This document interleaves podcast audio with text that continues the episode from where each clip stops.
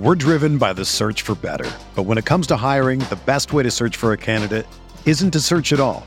Don't search match with Indeed. Indeed is your matching and hiring platform with over 350 million global monthly visitors, according to Indeed data, and a matching engine that helps you find quality candidates fast. Ditch the busy work. Use Indeed for scheduling, screening, and messaging so you can connect with candidates faster. Leveraging over 140 million qualifications and preferences every day, Indeed's matching engine is constantly learning from your preferences, so the more you use Indeed, the better it gets. Join more than 3.5 million businesses worldwide that use Indeed to hire great talent fast. And listeners of this show will get a $75 sponsored job credit to get your jobs more visibility at Indeed.com slash BlueWire. Just go to Indeed.com slash BlueWire right now and support our show by saying that you heard about Indeed on this podcast. That's Indeed.com slash BlueWire. Terms and conditions apply. Need to hire? You need Indeed.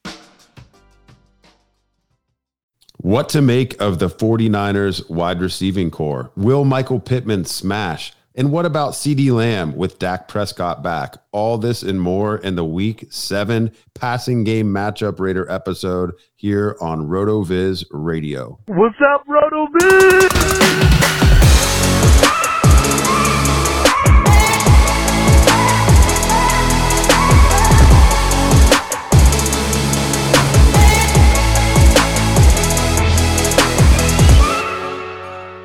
Hey, welcome back to the RotoViz Fantasy Football Podcast. It's Curtis Patrick and Dave Caban here.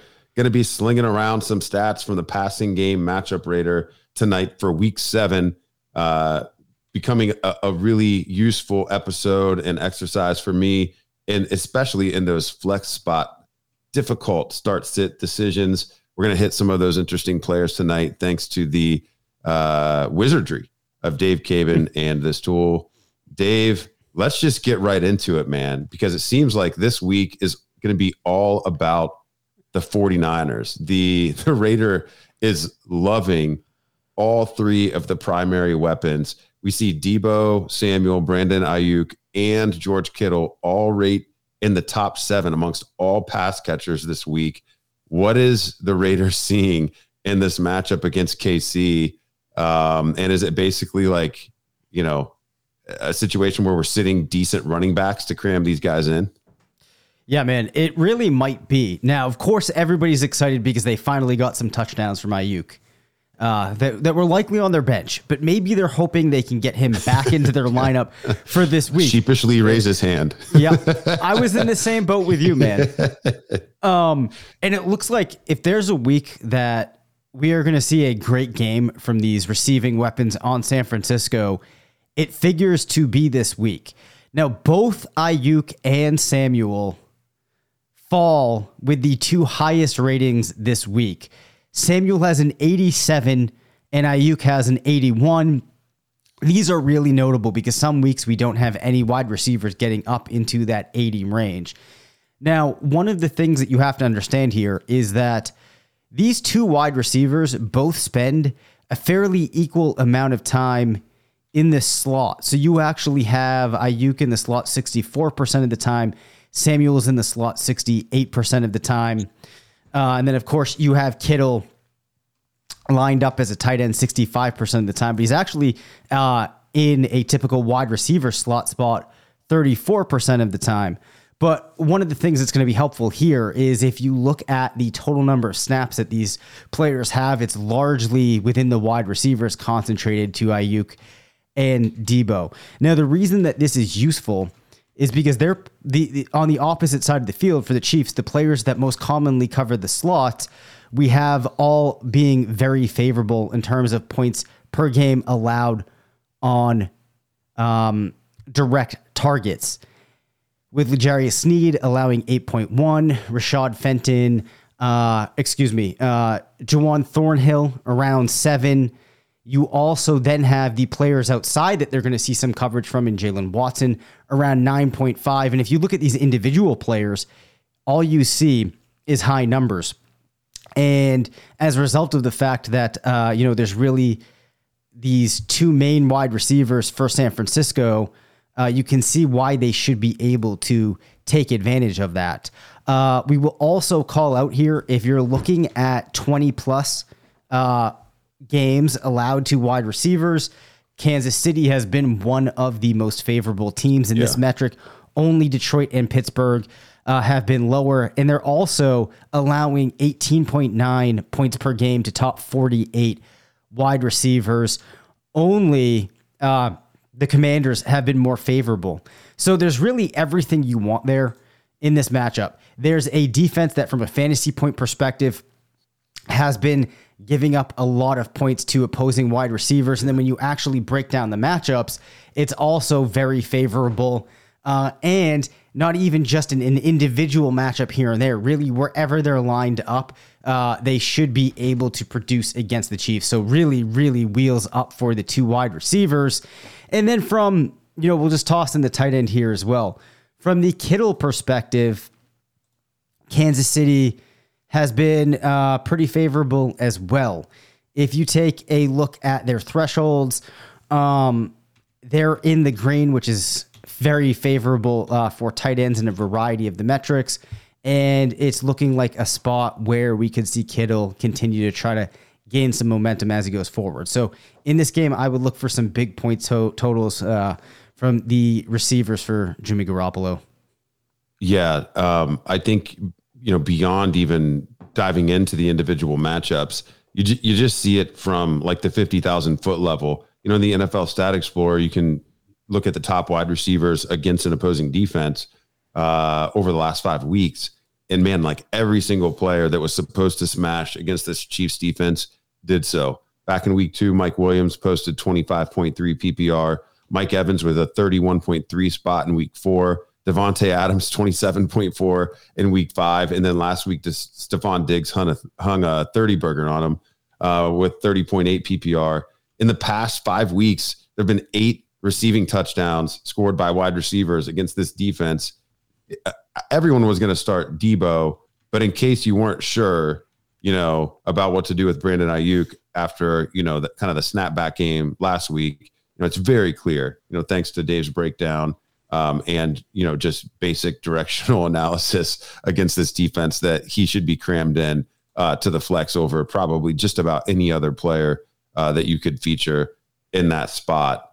Let's move over to the Dolphins, Dave, where we've got Tyreek Hill on you know a nearly an historic pace uh, and certainly a career best pace from an expected points perspective. Uh, obviously, we've got Jaylen Waddle. We had a, a, tiny reemergence of Mike Gesicki. Um, how are we looking in that passing offense this week? Yeah, man, this is pretty similar uh, to what we saw for San Francisco, where you have Miami's primary weapons in uh, Jaylen Waddle and Tyreek Hill, both scoring uh, in the top five, with Waddle having a rating of 73 and Tyreek Hill having a rating of 76. And it's really a similar story. If you look at Pittsburgh from a threshold perspective, um, allowing 1.7 wide receivers per game to put up a 10 spot, 1.5 wide receivers to go over 15. I think I mentioned earlier they've been most favorable in terms of 20 plus point performances and allowing 17.5 points per game to top 48 wide receivers. And if you look at the actual alignment, pretty much anywhere that you're going to see Hill or Waddle line up, they're going to be facing a player that has been allowing a significant amount of fantasy points on direct targets. I would look for um, either one of these guys to really put up some big numbers uh, on Terrell Edmunds, uh, one of their safeties, when he's getting in coverage, trying to help Cameron Sutton, who's been fairly favorable as well, or even Minkah Fitzpatrick um, when he's covering the slot. And then there's a couple of players too in here, uh, like Ahkello Witherspoon, who um, ranks about seventh in terms of pass snaps played for the uh, for the Steelers. And obviously, one of the things I would always say is, as I you know name off these players in the secondary, you always need to look at the injury reports and see how things go. But there's some other players too that if get forced into coverage on Waddle or Hill are you know probably going to get eaten alive. So this is definitely a great spot for both players on Miami. Um, we will have to pay attention though to what uh, happens in terms of the quarterback. If we had a two a game here, I mean, we could really expect big things. Yeah, this is a, a team that gets attacked, you know, down the field uh, by opposing wide receivers. You know, in four of the past five weeks, um, well over 200 air yards uh, distributed to opposing wide receivers, and you know, it's not quite on the level of that Chiefs um, of that Chiefs kind of murderers row uh, that they face, but you know, this defense has actually been surrendering some bigger games to some lesser names. Nelson Agholor put up 23 uh, Amari Cooper 23, Corey Davis goes to Corey Davis 18 points. Um, so you know, obviously, you know Chris uh, or Gabriel Davis and Chris Godwin had solid appearances against the Steelers as well recently. But when you hear kind of those mid tier, lower tier guys also getting there, definitely makes you feel good about superstars on the Dolphins. Um, kind of probably regardless if he's under center, but especially uh, if we do get to a back to your point. Um, a couple other players we wanted to, to call out. I'll, I'll give you a trio here uh, to maybe uh, pick apart. Michael Pittman uh, in, in, a game where uh, you know the, the Titans have a susceptible pass defense, and you know perhaps they would want to force Tennessee into a foot race. I mean, I don't know. Both teams kind of like their running backs, but you never know. Uh, and then you got CeeDee Lamb uh, with Dak Prescott coming back. And then the rookie, Wan'Dale Robinson. New York's been looking for some big plays You know, he finds the end zone last week. Uh, let's take a look at that trio of players before we look at some of the uh, tougher matchups this week. Sure. So Michael Pittman uh, with the sixth highest rating among wide receivers for the week at 65. As you mentioned, there's definitely some holes in that Titans defense that uh, Pittman should be able to make use of. Now he lines up in the slot. Uh, let me get the exact number for us here um, around 50, yes, 53% of the time, and then has a tendency to be out left uh, more than he is to the right. I would say that probably what you're going to see is for him some coverage from Roger McCreary, who's allowing 10 points per game on direct targets. Uh, and also might see some coverage from Terrence Mitchell, who's allowing 9.5 points per game on direct targets. This is another situation where there really aren't many players that you would expect to see him line up against that have been limiting from a fantasy point perspective. So this looks like a nice matchup for him. Tennessee is another team that has been very favorable from a threshold perspective.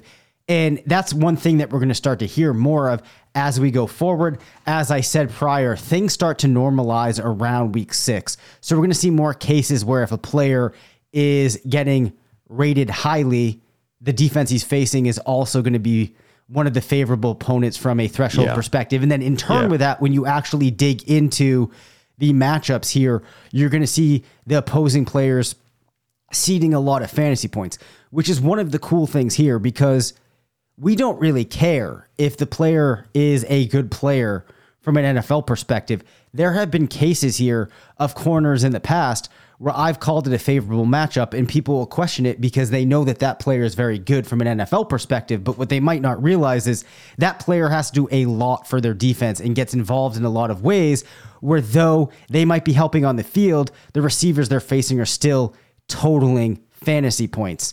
Um, which sometimes can be a hard thing to separate, but I wanted to make that note as we'll continue to see it. Um, who were the other players you mentioned? I think one of them was Rondale or Wan'Dale.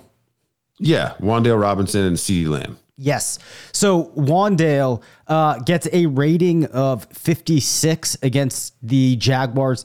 Now, that's not one of the highest ratings that you will see, but Jacksonville is giving up um, 10 plus point per games to 1.7 wide receivers, top 48 players, uh, around 14.1 per game if you were to take a look through the alignment detail, uh, you'd kind of get a sense too of this matchup looking like out of those Giants wide receivers, that Wan'Dale is the one that should be able to make use of it. And hopefully we can continue to see him build upon some of the things that he has done prior.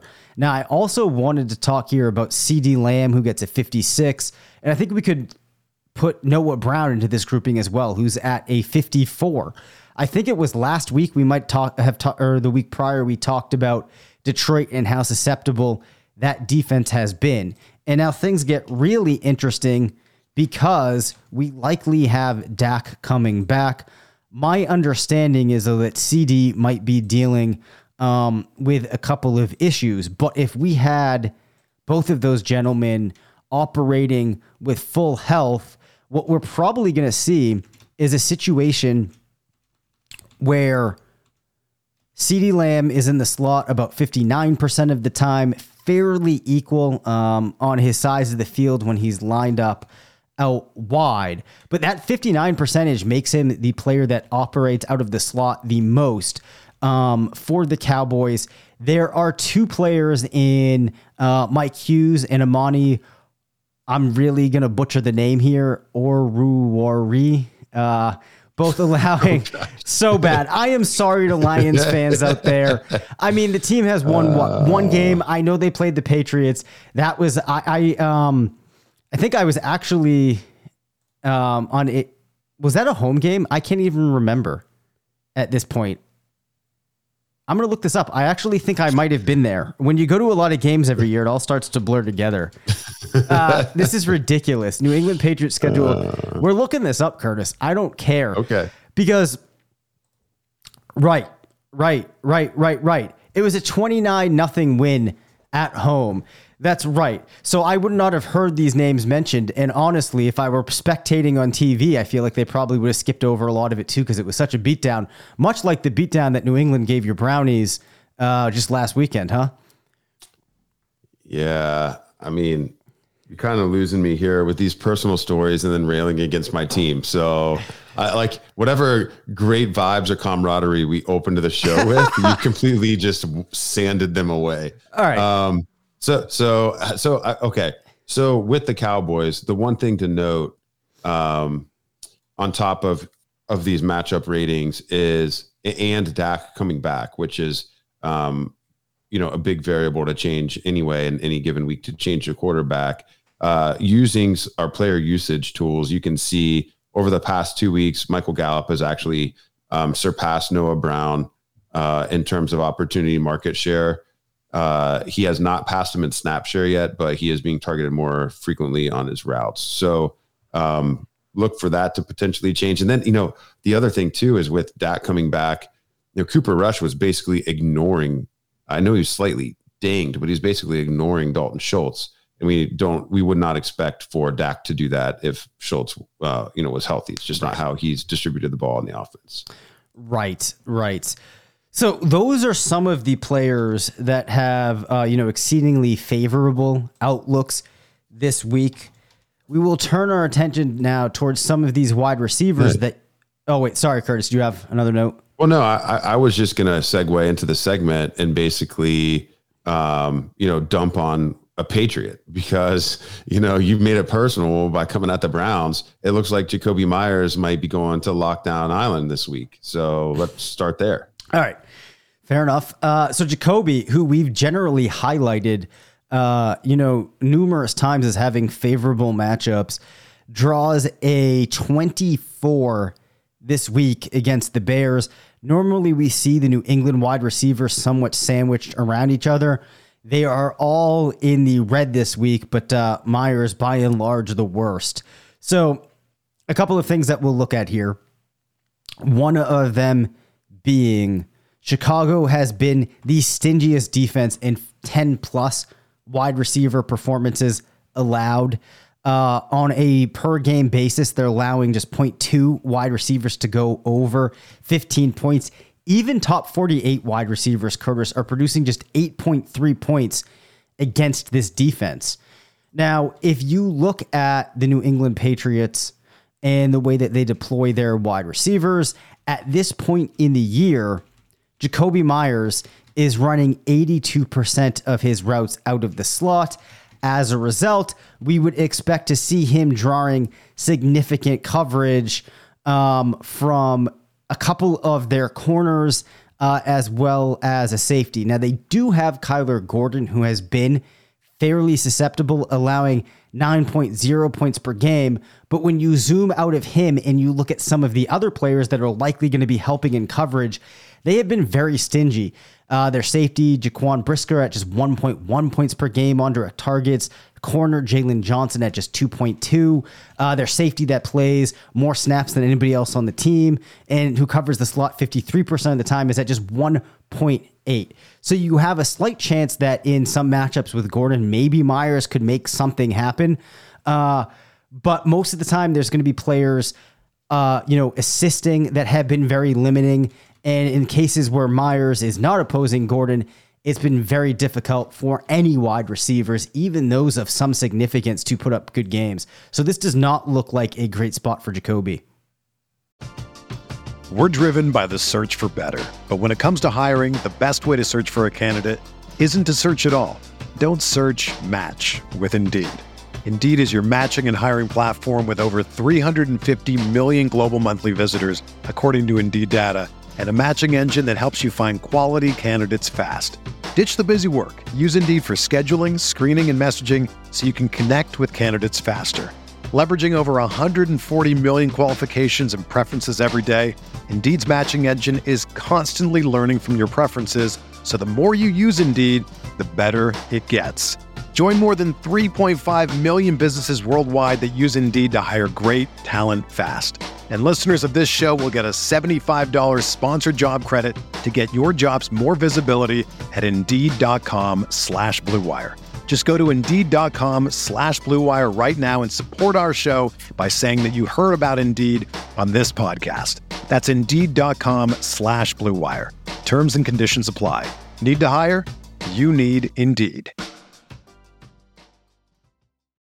When you need mealtime inspiration, it's worth shopping Kroger, where you'll find over 30,000 mouthwatering choices that excite your inner foodie. And no matter what tasty choice you make, you'll enjoy our everyday low prices, plus extra ways to save, like digital coupons worth over $600 each week. You can also save up to $1 off per gallon at the pump with fuel points. More savings and more inspiring flavors make shopping Kroger worth it every time. Kroger, fresh for everyone. Fuel restrictions apply.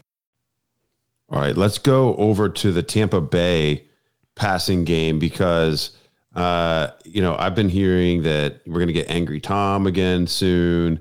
Everything that's going on at home and some of his poor performance, uh, not necessarily from a turnover perspective, but just you know the offense isn't clicking, you know, like it has in recent seasons. What are we looking at for Chris Godwin and Mike Evans? I mean, the team's been talking about wanting to get Evans the ball a little bit more, so there's a little bit of um, you know, uh, I, I, guess team presser narrative that seems to be uh, gaining some momentum for Evans as a popular DFS play this weekend. I'm just curious what the actual matchup says. Yeah, well, this doesn't really look that great when you're not including the narrative. And one thing I will say is we do know that Evans and Godwin are two very good receivers. So the ratings matter for them a little bit less than they do for other players. But if you're somebody that's playing a lot of DFS, this might be, you know, a fairly important thing for you to consider. If you look at a lot of the thresholds, Carolina is ranked uh, like 20 or lower, meaning that they're one of the less favorable matchups for wide receivers. And if you actually go and you look at the alignments and how these players are being deployed, we'll see that. Uh, Godwin operating 76% of the time out of the slot. Evans in the slot only 30% of the time. Runs more routes uh, from the left side of the formation around 46% of the time. This puts him in a lot of coverage from CJ Henderson, who's allowing just 4.1 points per game on direct targets. When not dealing with Henderson, we'll probably see Jaycee Horn, who's allowing just 3.8. Godwin is going to see a lot of coverage uh, very likely from Xavier Woods, uh, who's at just 3.1. Also, some coverage coming from safety Myles Hartsfield, who's at just 4.1. Uh, so, this is another one of those cases where if you look at the defenders individually, it doesn't look like there's one defender that they're likely to be able to pick on. Mm. Uh, and then the defense in totality has not been very favorable. So, as far as matchups go, uh, these are not great matchups, but of course, these are two wide receivers who likely are able to overcome bad matchups. Well, if you buy into laundry narrative at all, uh, over the past four seasons, both Godwin and Evans are averaging more than four PPR points greater uh, when playing the Panthers versus playing all other NFL teams. Both of them actually averaging over 20 PPR per game, uh, with Godwin at 22 per game across three appearances. Of course, he was um, dinged. And then Evans has uh, appeared in five matchups against the Panthers over that same time period and is posting over 20 PPR himself. Um, so obviously, we know the players and the defense are you know swapping and schemes can change as uh, there are coaching changes. But um, you know, if you're the if you're the superstitious type, or you believe that you know players do just tend to play well against uh, certain teams, certain rivals, now there may be something a, a little bit to that that would push back against you know potentially the overall stinginess of the defense here. Christian Kirk, another player that maybe it's not going to be his week, Dave. Um, what exactly is the problem here for the Jacksonville Star? Sure. So Kirk occupies the slot 79% of the time. He's not out, uh, you know, not out wide. Very often, those routes are more covered by uh, Zay and Marvin Jones. Now, the Giants' defenders have been solid across the board. Uh, their corner that spends the most time in the slot is Darnay Holmes, um, who's allowing just 4.3 points per game. Uh, their um, their safeties too also end up covering the slot a lot. You have Julian Love at just 5.3 points per game on direct targets, and also Xavier McKinney at just 2.2. So really, what it comes down to is when wide receivers operate out of the slot against the Giants, there have just not been a lot of points there for them to score. Uh, also, from a threshold perspective, um, the Giants have been very limiting in terms of 15 point performances, allowing just 0.3 wide receivers per game to go over 15. And they also have limited um, 10 plus games to just 1.2 points. The only glimmer of hope here, and this is actually pretty interesting, Curtis, is that top 48 wide receivers are putting up 18.1 points against the Giants, mm. one of the highest totals, which almost tells us that the defense does let one of those wide receivers that manages to have a good game have a pretty decent performance against them when they're opposing a good receiver. But I would not bank on it being Kirk this week based upon the way that the matchup looks like. He does not profile as one of those players that's going to buck that trend and be one of those high scoring guys. Yeah, uh, I can dive into that a little bit to provide some support. Uh, just using the NFL Stat Explorer as we did uh, earlier in the episode. DJ Moore, uh, mostly playing outside, uh, th- posted 13 against this squad back in week two. CeeDee Lamb, you know, who does, does move around the formation, but uh, is playing um, outside, 22.7. Darnell Mooney is primarily an outside target, 13.4 PPR. Cobb moving around the formation a little bit, did have that 16.9 uh, PPR game a couple weeks ago. Um, so, yeah, I think there's something to that. It does seem like, you know, this defense allows one uh, receiver to get it done. But, man, if you look overall, you know, this defense is 31st uh, in, in PPR allowed to opposing uh, wide receiver cores uh, and 29th from a fantasy points over expectation perspective. So yeah, it is a little bit of a tough sledding against the Giants here. For sure. Uh, now, I think that we've covered the wide receivers I wanted to highlight. So uh, why don't we pop over to tight end if that works, Curtis? Yeah, sure. Let's hit let's hit a couple of the uh, the high flyers and you know, maybe a sneaky pick or two. Sure. So the the top rated tight end this week is Mike Gesicki, who comes up with a matchup rating of 8.3. We talked about the wide receivers. Pittsburgh has not been very good at defending tight ends either. And who knows, maybe Miami will try to pour on some production for Gesicki Is it the rumor is they are trying to move him in advance of the deadline, um, which I, I, think could be pretty interesting. Uh, so he comes in nicely this week. We also see David Njoku scoring nicely against Baltimore, a team we've talked about a couple of times. For those of you in desperation, Mo Alie-Cox with a 61 is the fifth ranked tight end this week. Um, I should note we're filtering out players that are under seven points per game. Uh, I guess a note that I would add there as well.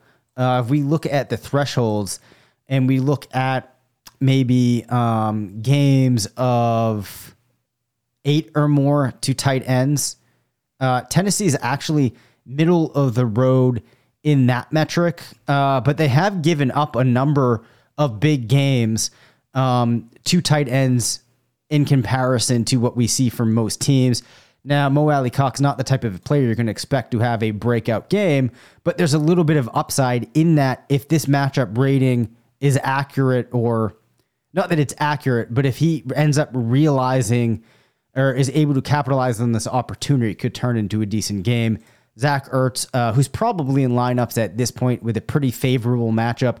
Players that the tool does not like this week Evan Engram against the Giants does not score favorably. Logan Thomas, very low at just a 24. It doesn't love Darren Waller. Daniel Bellinger, who we've mentioned uh, more times now on the pod than I was expecting this year, also draws a pretty hard matchup um, in his game with Jacksonville. So it might be a little bit harder to stream him this week than you might like. I'll note that Jacksonville is allowing just 0.3 tight ends to go over 8.0 points on a weekly basis. Uh, and across the other thresholds we'll look at, or that we look at, has been one of the most stifling defenses. All right. Um, uh, one that I was kind of curious about. Uh, we mentioned the the Jaguars versus the Giants. Um, I've got a conundrum where I basically have to choose between I don't I don't know drinking bleach or I, I mean some other deadly some other uh, deadly concoction and Evan Engram looks like he might be my best option. Uh, how is he looking? And the other option that I might be able to pull from that uh, particular matchup uh, I think you already talked about Bellinger. So the third one would be uh, Will Dissly or Noah Fant. Oh my anything, gosh! anything that I can hope for from any of those so three tight ends Will week. Dissly has a 31 and is the third lowest. Yeah, he's also he's rated. also seems to have taken a back seat to uh yes to Noah Fant. So, So okay, we can cross him off the list. He's probably crossed off the list. And sadly, Curtis, I think that I'm going to have to change my points per game range here to even let Mr. Noah Fant pull into Hmm. things. He does draw 48 though um, against the Chargers, significantly better okay. than It's neutral. That's basically neutral. So I'll take I- it. Yeah, I mean, I think that what you would have to look here for these guys is the talent level of them, um, which you know I wouldn't say that we expect any of these guys to be world beaters this year. So with that context, you know, bounce this off of the GLSP as well, and then um, you know that should help make your decision. Of course, you know that, but that's just a nod to some of the new listeners we've picked up uh, in recent weeks. Yeah, it was just an, it was an exercise, Dave. It was an exercise. I know. was, know. I was throwing you a beach ball so that you could illustrate the power of the tools for uh, lineup decision making. This uh, man's as getting only you can. sensitive since I dumped on the Browns. Yeah, I'm not going to get over it, man. I'm just not. Okay. Like, listen, you know, we were off to a decent start and Jacoby Brissett sucks. And, you know, uh, he was faking it till he maked it. And, you know, unfortunately, uh, the clock has run out on that. So, Hey, yes, so I am we a little haven't- sensitive. we haven't told people in a while. What's uh, what are you drinking tonight? Oh, yes. Uh, I did post this to the Twitter uh, sphere as well. Knob Creek single barrel, small batch. It's aged nine years, uh, 120 proof.